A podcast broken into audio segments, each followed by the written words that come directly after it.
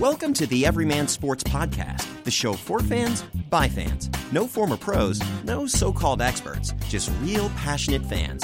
From outside on a porch to inside a living room, in the parking lot of a stadium to the dining room table, friends and families chat about their teams, their games, and what makes them cheer.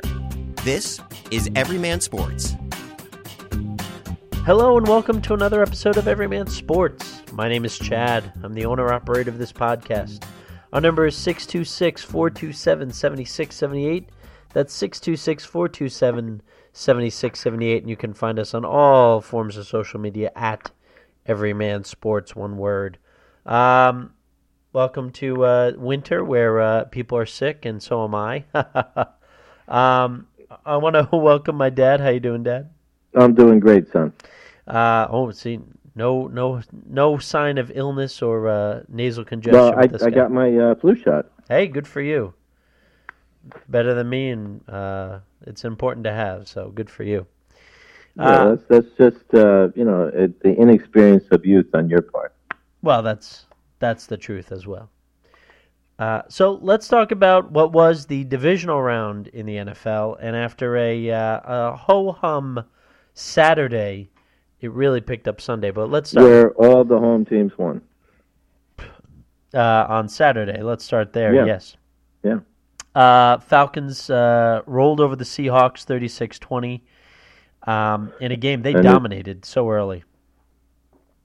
Well, the Seahawks kind of imploded at the end there. A little discipline breakdown, and Injuries, um, the backup for Earl Thomas, uh, Sheed, Shed, uh, I think his Right. name was, he went down. Um, offensive lineman went down, which caused a safety.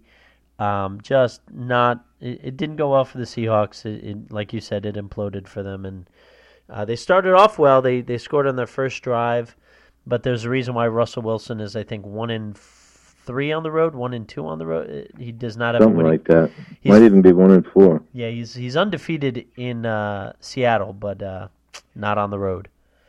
Uh, and so the Falcons uh, live to fight another week, and uh, we'll get to the reason why they actually get to host the final game in the Georgia Dome, uh, NFC Championship game. Uh, Rise Falcons. Rise up. Uh, moving to the late game, which a game I I had the game on mute the whole time because I wasn't going to get involved with it, and I was watching all the pregame stuff after the Falcons game.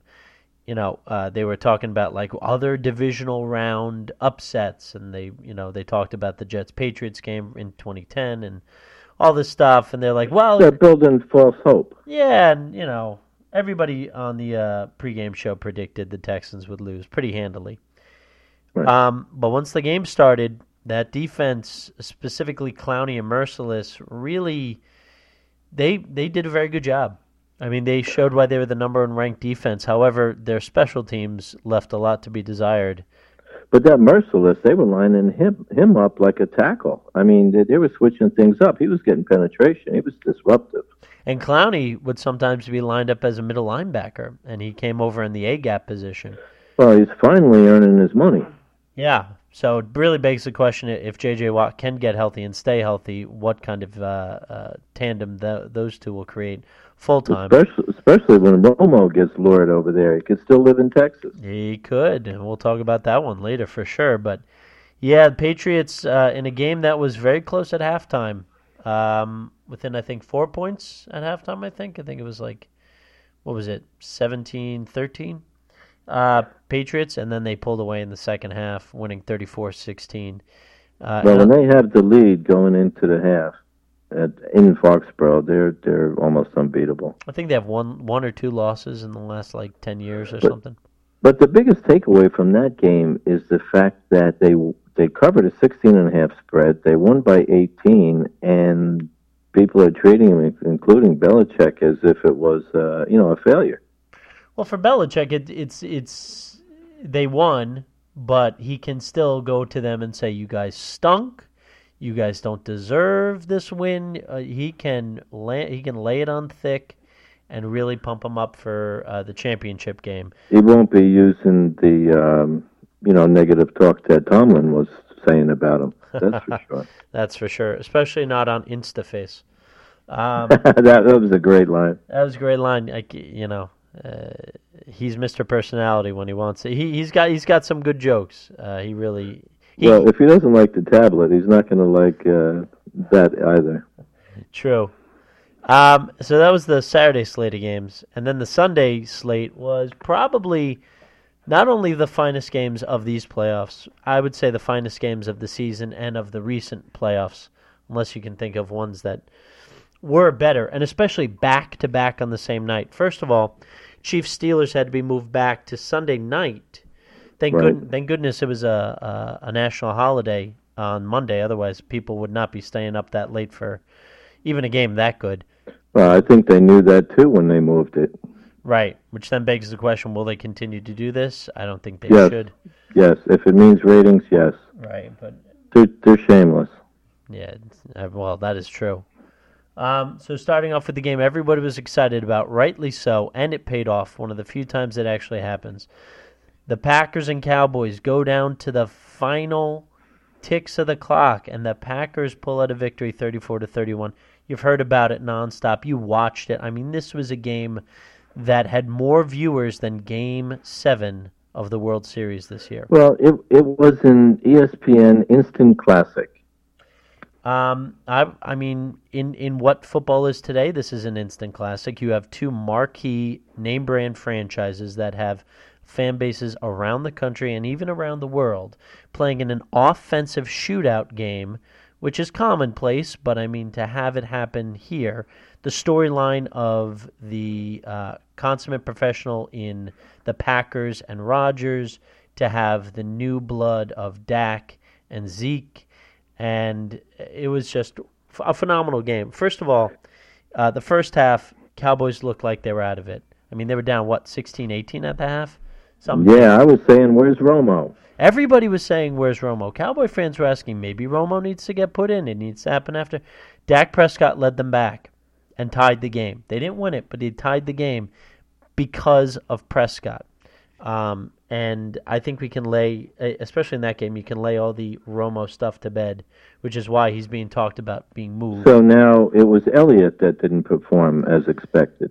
Well, it's not. I I don't know how much we can say he didn't perform as expected because how did he get the ball much? I don't remember. know. I, don't remember him getting much of the ball in that game. That's a big part of the story, right? Yeah, I'll have to pull up his statistic for that. But yeah, so Uh, they weren't able to keep the ball out of Rodgers' hands. no, I mean there was no defense in this game on either side. The only defensive uh, plays were made. Each side had an interception. But Uh, the fantastic finish, the cherry on the Sunday, was the the the kick just squeaking on the left side of that upright. oh my god, the the kicks So waffled. it it showed that the game was close. You know, everything was close about it. Yeah. Um, you know, I want to take. I'm looking at the statistic here. I I don't know how much more Elliott could have done. I didn't Right. realize this. He was 22. He had 22 rushes for 125 yards. Okay. So he didn't look. And he, the one thing I will say, he had one reception, one target, one reception for a negative two yards. I, I mean, Prescott threw for 302 yards. So I, I mean, the, there's nothing either side could have done except play better defense. Um, uh, the Dak got uh, picked off at the line of scrimmage in a very uh, uh, immediate slant over I saw that. to the slot receiver, and the route was jumped immediately right off, and he caught it. Right. I forget who it was, but caught it off his shoe tops. And then Rodgers, who hadn't thrown an interception since what week seven, he threw one, and it allowed um, it allowed them to get back into the game. Did the Cowboys? But yeah, those last couple minutes, uh, a kick by Crosby that waffled. I I could have swore it was going to go out, uh, and it went right back in.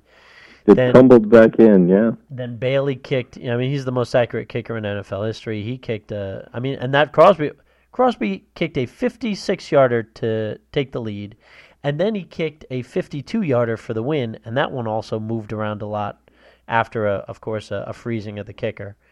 Um, and then just the pass, of course, from uh, Rodgers to Jared Cook along the sideline, 30 yard reception. Even the them in field goal defender was in awe. I mean, there's nothing you could have done to that. Um, and the internet internet had fun with that one. They compared uh, uh, Jared Roger or Jared Cook um, dragging his toes in bounds to Michael Jackson. You know him on his Oh, okay. uh, him on his toes. Also, they made the reference of uh, Aaron Rodgers. He went to Jared, the ring store. Jared, the uh, jewelry store. He went to Jared. Um, Absolutely. but just yeah, I mean, Aaron Rodgers is playing otherworldly. He's just an incredible uh, quarterback. Um, he runs the rings of Saturn, as some people might say. Uh, just just an amazing game. Um, and yeah, I mean, even offensive shootouts like that can be considered instant classics. Oh yeah, because it came right down to the finish. So and yeah, it did. Now in the late game, Steelers Chiefs, Steelers with a uh, Chris Boswell uh, setting an NFL record for six uh, six field goals in one postseason game, and that was all the scoring they needed, as they won eighteen to sixteen. Um, they ran the ball well. Uh, Roethlisberger didn't have to do too, nothing too crazy. Give big props to the Chiefs with their really good defense. They had a couple of goal line stances They they had their opportunities. they had their opportunities, but the offense imploded. Specifically, Kelce getting upset, catching uh, unsportsmanlike conduct penalties, um, and then of course the killer. The Chiefs come down, score the touchdown with about two and a half minutes left, and they have to go for two to tie the score. They go for it, they make it, but it gets called back on an offensive holding penalty uh, by the offensive lineman. Oh, just a, a killer for them and a killer for everybody else. Um, after the game, there was a uh, somebody had a photo uh, entitled "How Depressed Are Chief Fans?" and you just see the um, the parking lot littered, and they they say uh, p- Chiefs fans were so upset they left their grills, and you see all these charcoal grills just just still standing, like they didn't even have the heart to break it down and deal with. I'm I'm just Yeah, they were trying to get to that place where there is no pain. and oh man, so the Steelers move on to the NFC AFC Championship game. The Chiefs and Andy Reid, who Andy Reid, who celebratedly 19 and two off of a bye, uh, loses, and just it, it didn't work out for the offense. The defense wasn't the problem. I mean, when you hold the opponent to only field goals, and specifically six of them, and you score at least two touchdowns, you you got to win that game. So Yeah, yeah. Well, they had their opportunities, but you know they're not as aggressive as the Steelers are. Play calling, and you know they did some drop balls too. Oh, absolutely. Um, they know. they tried to force uh, Tyreek Hill down their throats, and the Steelers held him in check pretty well. Um, they did well with Kelce. yeah, you know that's interesting because they got a speed burner in uh, New England. They're going to be playing Lewis, Yeah, and he, he didn't look that effective last week. that's true. So there's some similarities there. Well, let's talk about this week's games for the uh, the right to go to Super Bowl Fifty One in Houston, Texas. Uh, that time of the year. what are your best bets for conference championship week? Well, I'm really, you know, tossing up this thing in Pittsburgh because of what happened with the live streaming of the locker room by the star uh, speed receiver there. Antonio Brown caught after the game, uh, breaking NFL policy of social media. Uh, thir- Ninety minutes after the game, uh, turned on Facebook Live, filmed uh, the team prayer, and then overheard both Ben Roethlisberger and specifically Mike Tomlin, uh, quote unquote, go off on the Patriots, if you can say using the uh, a you know the uh, the bad word for your uh, rear end uh, to describe the Patriots. But I mean, look, th- I mean, this is a team that and and and a franchise and a coaching staff and a roster that has said how contempt how much contempt they have for the Ravens. So why would they not have contempt for somebody like Brady and Belichick? I mean, you, you have to know that. Yeah, but the locker room, you know, is supposed to be quote unquote sacred. Sacred space. Yeah, so they say this is our house. But anyway, so that that receiver is dangerous on his own. Now, when that happened, and now he has to publicly uh, apologize, he's embarrassed. I think he's going to be highly focused in this game. Well, I mean, he's one of the, if not the best receiver in the National Football League right now. Well, football's a game of redemption. Sure is. So, you know, I'm expecting a huge game out of that. Um, the other side of it is the Patriots, you know, so-called not having a good game, even though they won by 18, and uh, you know, to get back-to-back bad, you know, poor performances. I mean, that's not likely. I can see that team being focused. True. So that's a tough one, but I'm gonna I'm gonna go with the home team. I'm gonna take the Patriots. But uh, you know, when you look at the schedule and see the quarterbacks they've actually faced, and it's uh, I think only what three Three. that were uh, Well, we- know, good good starting quarterbacks. We- I mean, a lot of teams they played had injuries, replacements, all kinds of things. Well, when they played the Steelers earlier in this year, they were not facing Ben Roethlisberger. They faced Landry Jones, so a backup right, Right. there, and he is no Ben Roethlisberger. And they they whooped up on the Steelers pretty good. Um, the only three quarterbacks that they played that would be considered um, anywhere near elite or at least top tier. Um, Carson Palmer, beginning of the season, a week one, that was a uh, Jimmy Garoppolo started game where they won 23-21 on the road. Yeah, right. They They were also- on the road without Brady. without Brady.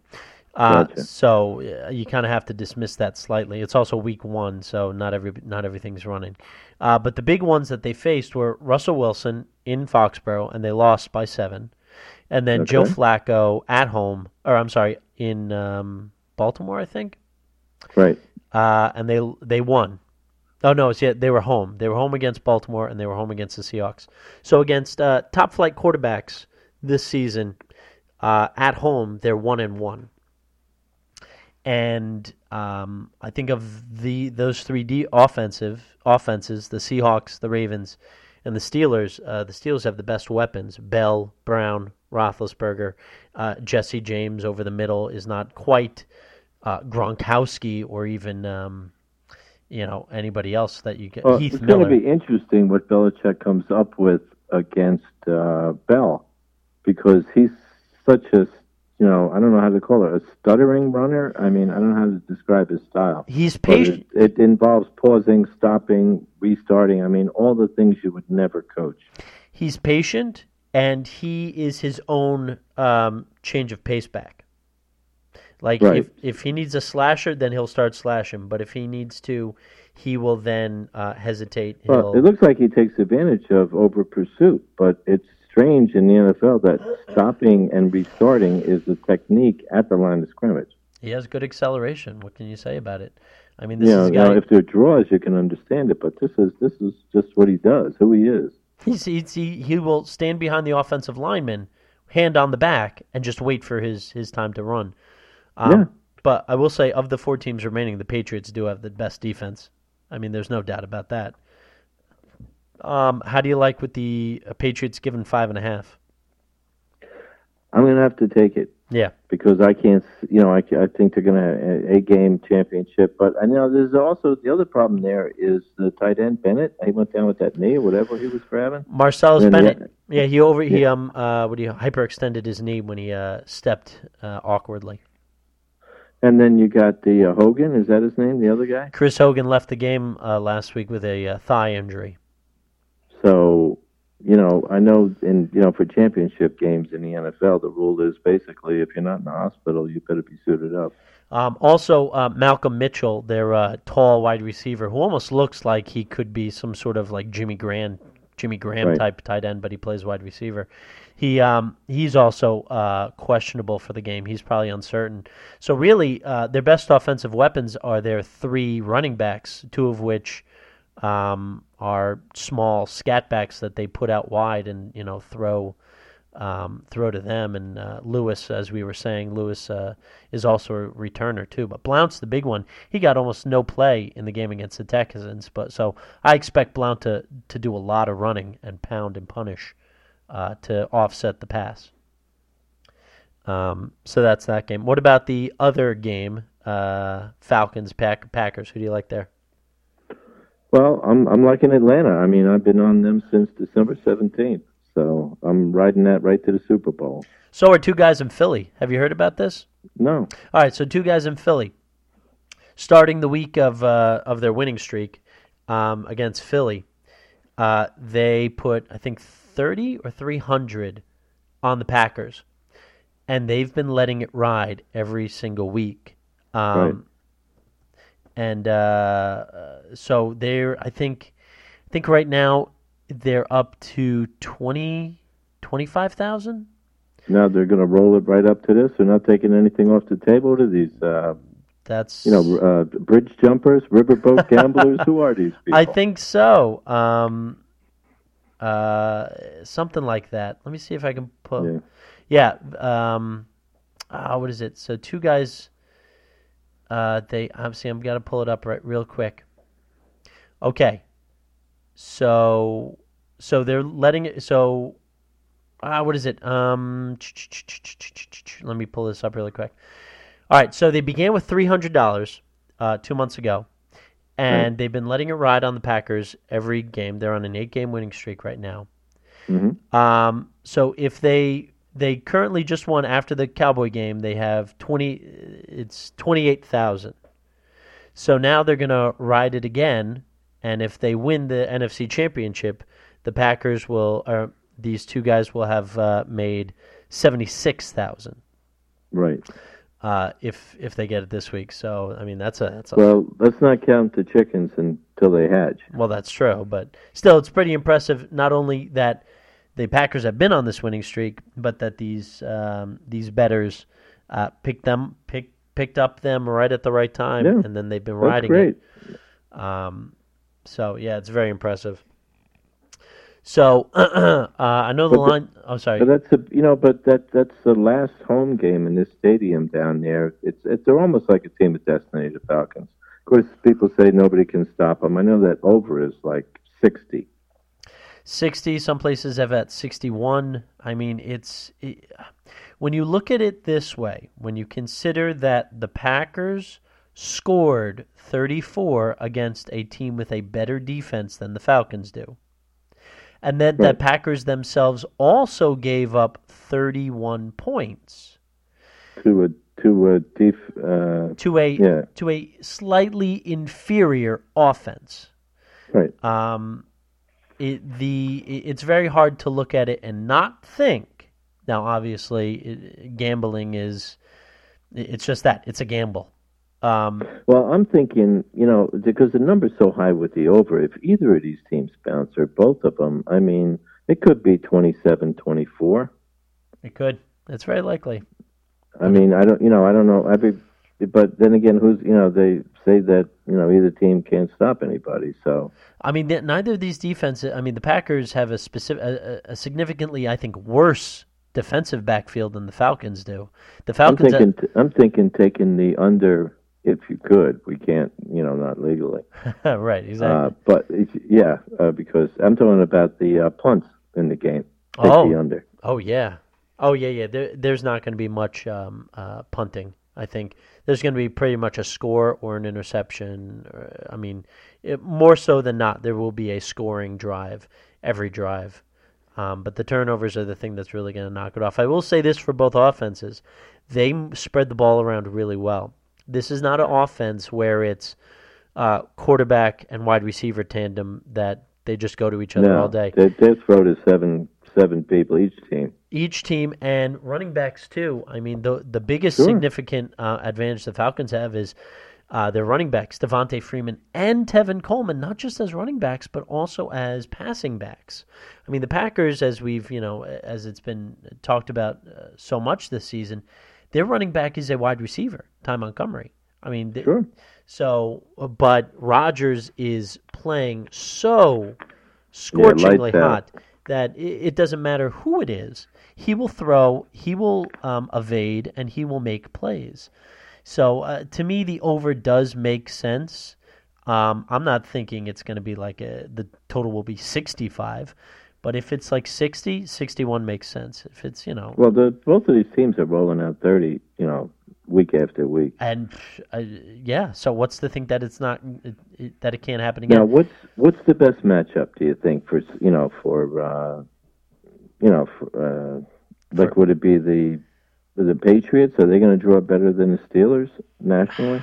National. Well, I Uh, think the Packers will. Oh, the Packer. Well, I think uh, Patriots and Steelers they both do. Um, I think the Steelers more so. The Steelers have much more of a historical fan base, you know, the the '70s and Bradshaw and the Steel Curtain and all that stuff.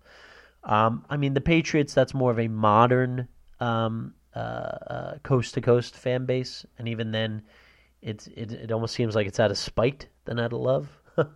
um, but I mean, the Packers. I think it's a better rating for the New England because you got people that love them and people that hate them. So you know, you you get both sides of the aisle watching that. I, I watch just to see him lose, and then I There you go. and then I collapse on the floor when he wins. It, it's not very fun for me, but whatever. Um, but yeah, the Packers obviously have a bigger um, uh, media identifier than uh, the Falcons do. So you like So if if they go to the Super Bowl, will Matty Ice be MVP for the uh, NFC? I think he should. I, I think Matt. I think absolutely Matt Ryan should be. I mean, look, I, I'm. I, I don't think Brady should be MVP this year. I mean, they were three and one without him, and Right. you can't point to his interception rate anymore because he threw two all season. He threw two against the Texans. So let's stop with that. Let's. I mean, the Patriots. It's more the system than him. It's more Belichick than Brady at this point. Because in the years where Brady, where they have not made the playoffs, and specifically one of them where where Brady went out in the first game, in those two seasons, they the total win total for the Patriots were nine and eleven. Uh, he can do it without Brady. Now, long term, But the Steelers are going to need more than six field goals. Oh gosh, yes, absolutely. They're going to need Bell to run. They're going to need uh, Brown. It, uh, I'm pretty I sure. think I really believe you're going to get an honest effort out of Brown. Oh, you know, you're going to get an honest effort out of Brown. I think Eli Rogers might be an X factor, a guy you don't really think about as a as a complimentary wide receiver. He'll make himself open, but uh, also it came down that the Steelers are dealing with some flu symptoms among some of their players, including the backup, uh, one of their backup um, quarterbacks, uh, Darrius Heyward-Bey, who's a wide receiver, and their kicker, Chris Boswell, actually. Well, from my experience with with those type stories, Right. and I've seen it in other sports, but somehow the flu brings the best out of people. I don't know if they're more relaxed, Jordan. or or or what it is, or if their um, you know body's fighting, um, you know, wh- wh- whatever it is that's causing that, and and they're they're more hyped. Yeah. But um, I don't see that as a negative. I've I've heard that many times in my life. Yeah, yeah, no, I can believe it. Um, so that's that. So uh, for you, Falcons, Patriots, Super Bowl. Um, I really don't. I mean, I I'd rather see the Steelers. I would too. I mean, it's more there's, there's more drama. I mean, it, it it's no fun with Belichick. No, I mean, it's he's, not. He's a no fun guy. No, So you're not going to get all uh, stories out you like you're going to get out of the Steelers. no, it's no, it's just it's not fun anymore. Like it, I'm tired of it. Even though this, Right. uh, I heard a thing. Um, 14 of the last 16 Super Bowls have had either uh, the AFC represented by Manning, Brady, or Roethlisberger. And well, there you go. Uh, and the two So who that's not likely to change. Well, no, it's not going to change this year because it's either going to be Roethlisberger or. There Um, you go. But uh, an interesting stat, uh, trivia question about that: Who are the two that didn't? Who weren't one of those two? Um, Gannon for the Raiders and Flacco from the Oh, Ravens. right. Do you know what uh, their alma mater is? Of what Flacco? Yeah. Delaware. Well, then, yeah. So Gannon is also from Delaware too. Uh, Oh, okay. So an interesting uh, little factoid if you ever want to share that. Enjoy that, I like that. Yeah. Uh, so that's the NFL. Let's move over to baseball, where they uh, announced the um, Hall of Fame uh, ballot, uh, and the um, electors uh, voted Jeff Bagwell, Tim Raines, and Ivan Pudge Now, Rodriguez. what I'm thinking of the careers that they had, I'm talking about longevity. yeah, Like one guy was 21 years. I think if you add it up, is there 60 years or more between three guys? I think it'd be pretty close. I mean, I mean, they're like 20 year guys. 24. I think maybe even Raines had maybe even more than Pudge, right? uh, oh yeah, yeah. Raines definitely. I mean, Raines played into his forties. But he wasn't really an average hitter, was he? I know he had a lot of stolen base. I think he's fifth stolen base. He won a batting title once. Raines won the batting title once. Um, So is this on longevity or? I think so. I he. I'm sorry, but I think that uh, Tim Raines was a was a. I mean, he he really was a actual borderline Hall of Fame player because he it well, was I mean, when he was playing, I saw him as like an all star. Yeah he was a I I consider him Hall of the Very Good. I did not consider him a Hall of Famer just because he was the second considered the second greatest leadoff hitter of all time. I don't uh, so. I honestly, quite honestly, I, I consider And Lou- that would be uh, Rickey Henderson the first. Yeah, and I consider Lou Okay. Brock. I consider Lou Brock to be two. But I mean, people. Yeah, I yeah. mean, so all right. So Raines won. Well, first of all, Raines played 23 years. Wow. Uh, well, that's incredible right there. well, his first season. Well, That's a lot of paychecks. his first season, he was 19 years old. He played six games and didn't uh, didn't play, didn't uh, record a plate appearance in 1979. Um, His first real full season was 1982, uh, in which he was well, actually 1981. That was the strike shortened year, but he was an All Star in 81. But 82 is where he first started. Um, he had four straight years where he, I'm sorry, six straight years he stole 70 or more bases. He Yeah. led the league in four of those years in the National League. He won a batting title in '86 at 334.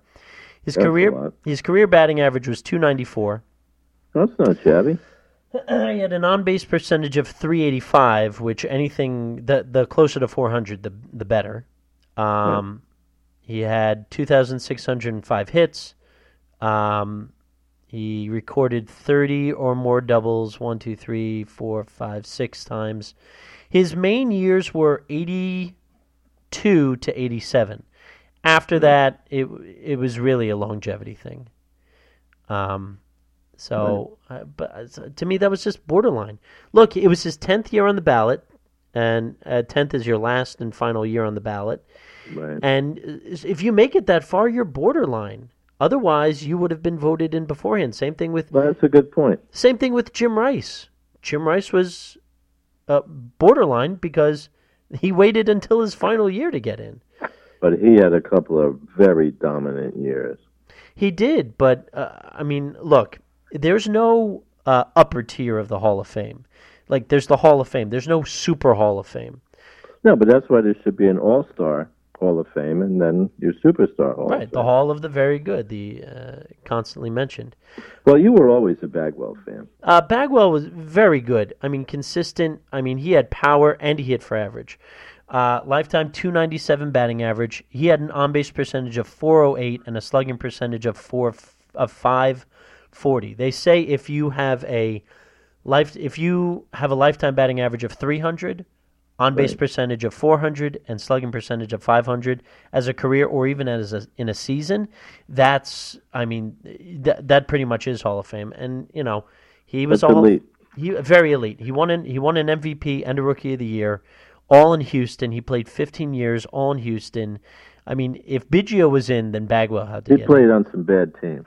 He did, but he also played on some good teams. Made the World Series once uh, in his final season, um, in a season where he only played uh, 39 games. Wow. So he went out, you know. I mean, but he was constantly in. He twice finished um, in in the MVP voting third or higher. Um, he also walked a lot. I mean, he had one, two, three, four. He had seven years of hundred or more walks, Wow. That, that's great for the on base percentage. and he, he his walks were about even with his strikeouts. Um, a big RBI machine. Um, I think seven, Cl- eight. clutch hitter. Very clutch. Eight seasons of 100 more RBIs. Most home runs he hit in a season were 47. So he fin- uh, 449 home runs, and there was no legitimate steroid um, uh, uh, um, tag on him. There was just, oh, oh, there was only rumor and innuendo, and even then, it was like, well, look at him. You know, Well, that, you know that bothers me about the whole thing. Now we're going to talk about it. I mean, what were the teams doing when they when they were doing it? I mean, it was okay then. of course. Well, everybody turned the blind okay, eye. so and now you're going to judge them afterwards. I mean, they played on the field. You didn't take them off the field for it, and now you're going to punish them because they excelled. Look, it's it happened in the game. It's it's a part of the game. The same way that the dead ball era was a part of the game. The same way that World War II uh, caused a lot of the big talent not to play. I mean, we're not going to take away the St. Louis Cardinals uh, uh, championship seasons during the '40s, during World War II, away from them, right? No, it's part of the game. It happened. Uh, Selig's in, So if we're going to let in the guy at the top who allowed all of this to Well, happen, that, that that I can't believe. Well, he also did a lot more for the game. But I mean, Barry Bonds was a legitimate Hall of Famer prior to t- uh, taking allegedly his steroids.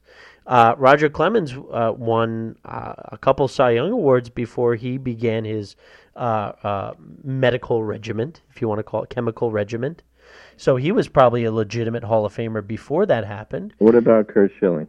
Uh, well, Curt Schilling, uh, he's a borderline guy. Um, you know, his mouth is getting himself in trouble and not gaining him any favors. But um, I think that he's one who would be a borderline no matter what, whether he uh, wanted to uh, express himself or not.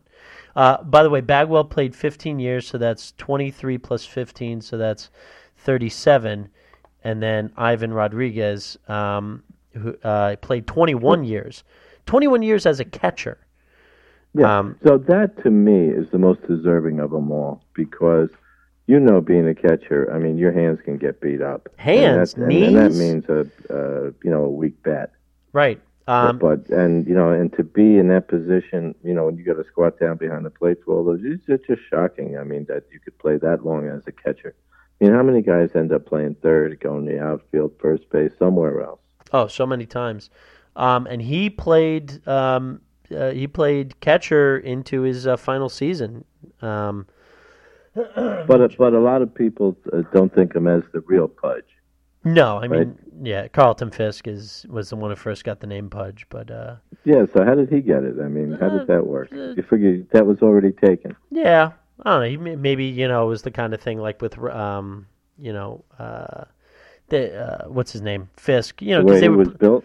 Maybe, yeah. Um, and he was very talented behind the behind the plate. I think he had 11 seasons as an All Star, won an MVP in 1999.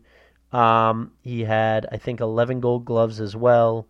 Um, in the MVP voting, top 10 two other, three other times.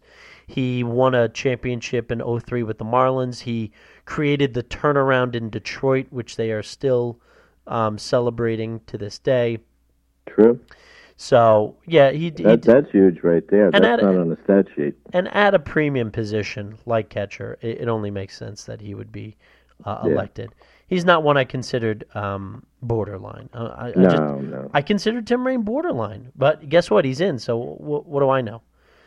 Um, so that's Well, now now you're talking about what uh, the end of careers. You know, Right. it ends like this. Now let's talk about this guy the Chicago White Sox got from a trade. What was it from Boston? I mean, this guy I heard he threw 105 miles an hour, something, something Michael ridiculous. Michael Kopech. Michael Kopech, who um, uh, was a uh, Boston Red Sox farmhand pitcher in a single A last year, uh, high class A. Um, he uh, was traded to the White Sox in the deal for Chris Sale. There's a video circulating, and we'll actually share it uh, through Twitter at Everyman Sports if you Everyman Sports if you'd like to see it. We'll share it. It's um, Michael Kopech, and he's throwing a pitch with a uh, un, um, a non um, regulation baseball, uh, throwing a pitch at a um, at a fence at a net fence, um, about five feet, uh, uh, maybe like six feet away from a radar gun, throwing the ball, and uh, the speed gun reads 110 miles an hour. As it the- leaves his hand, and he normally throws what the high 90s? 96 to 98 average fastball in a game on uh oh, where is it mm, if i can find the date on it i can give you july 14th Right. july 14th of uh, 2016 michael kopech uh, recorded a pitch at 105 miles an hour against uh, salem Okay, so I mean, hey, anytime you can look in the out, you know, on the sco- on the scoreboards in these stadiums now, and you know, I think we all look at it, see how how hard these guys are throwing, yeah and you know, you you see a hundred, it, it's like wow, you know, it's like in the old days seeing home runs. Yeah, yeah. So three, he threw 105 um, mile an hour pitch um, in a minor league game last night, in which, um, or not last night, but last season. Uh, During the game where he he's where his average fastball was 98 miles an hour that night. Um, so Well, you know, there, there's something to be said for this because when you don't have to, when you everybody gets pulled around a hundred, Yeah. So you don't have to pace yourself for throwing 135 or 140 or something like that.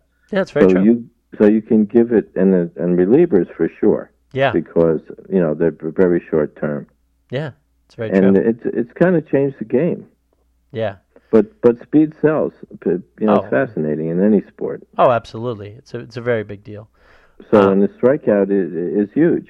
It's very big, and because there's no um, there's no shame attached to it. That's why so many guys strike out. Um, Well, not only the shame, but just from the offensive point of view. Well, it's not offense because you don't have possession of the ball. right. But I mean, from that, you know, you, you strike it out, you don't have a base runner, and you don't have an, a possible uh, possibility of an error, or it, it it makes a cleaner game. It really does. It's very true. Um, moving over to college football for a minute, um, the Oregon strength coach uh, was suspended. Oregon, Oregon Ducks. They uh, Okay. newly newly hired Chip Kelly's old team. old yes old team. Uh, new head coach um, Willie Taggart had replaced uh, their old off uh, strength coach Mark uh, Helfrich in December. Okay. um, and he hired uh, Irele Oderinde. Uh, Irele Oderinde. Uh, Never and- heard of him. Well, neither did I, but uh, you're going to hear a lot about him. Uh, three of his players, uh, two offensive linemen and a tight end, uh, are now in fair condition uh, following a strength um, uh, workout that was described as being something more like a military uh, strength workout. Um, Okay. The players were complaining of muscle soreness and displayed other systems of potential exercise related injury. Uh, they uh, complained of extreme soreness and had been diagnosed with, oh boy, the Rhabdomyolysis? heck is that? which can be caused by excessive intense workouts. When someone is suffering from rhabdo, a protein, myoglobin, is released in the bloodstream and can severely damage the kidneys. So I don't know what they what this guy was preparing them for uh, in the trenches. Or, or what kind of lawyer these these athletes have? I mean, that that's a lot of information. Yeah. Uh, so so there you go. So that was just something that came across that was really interesting. Um, there. Uh, moving over to basketball. Well, you know, Yep. it's good to hear that some young people are overworked. um, moving on to uh, NBA, um, the uh, the much publicized um, rematch of the uh, Warriors and the Cavaliers. Yeah, Uh, I was looking at their record. There's something like 36 and six, or 34 and six. I mean, it, that's an amazing team, huh? Which one? The Cavaliers? The, no, the Golden State. Oh yeah, yeah, yeah. Golden State. I mean, they they picked up uh, Durant, and they were hoping. I mean, that they would have something similar, and at least end the season as champions again. There you go. But after a Christmas Day loss, uh, in which the Cavaliers came back, um, a lot. This was a big game for them. You know, they might not have told you, but uh, it was pretty obvious. Because if they had lost to the Cavaliers after losing a three-one um, games lead in the finals, people are going to start asking, "Are the Cavaliers in your head? Is LeBron in your head?" so they whooped up on the Cavaliers something fierce, uh, and they escaped with that. And now the starting lineups for the uh, All Star game have been uh, um, have been announced, and of course, you know LeBron, uh, Curry is named, but the big one that the big omission that people are talking about is um, Russell Westbrook. Now I know it's a it's an exhibition game. It's fun. It's basically like school, it's, you know, playground rules. Take At- the over. I'll always take the over. My goodness. But uh, yeah, very surprising. Russell Westbrook. I mean, a guy who was left out hanging by uh, Durant um, Right. came out and he said he's he is he isn't on speaking terms with uh, any of the. Um, well, I'll clean up, but BA Warriors. Uh, I'll let you fill in those blanks. Gotcha. Uh, right, right, yeah, common term. Um, so anyway, so yeah, so that just kind of that's more. that that's just more insult to injury for a guy like Westbrook. He's the big star on the But- on the Oklahoma what, City Thunder. when you watch these All Star type games, don't you watch the, you know, like three point or the, do they still have the dunk? Uh, the dunk contest. it- see, the only problem with the dunk contest, it doesn't bring in the big names because Right. it, it's basically like if you want to be known, then that's what you do. If you are known, like Jordan, if Jordan were playing Right, today, right. it would be passe for him to do it. Sure. Dominique Wilkins, no. Bird, no. You'd never see these guys. So then you have to go to guys who like oh become. But- overnight sensations.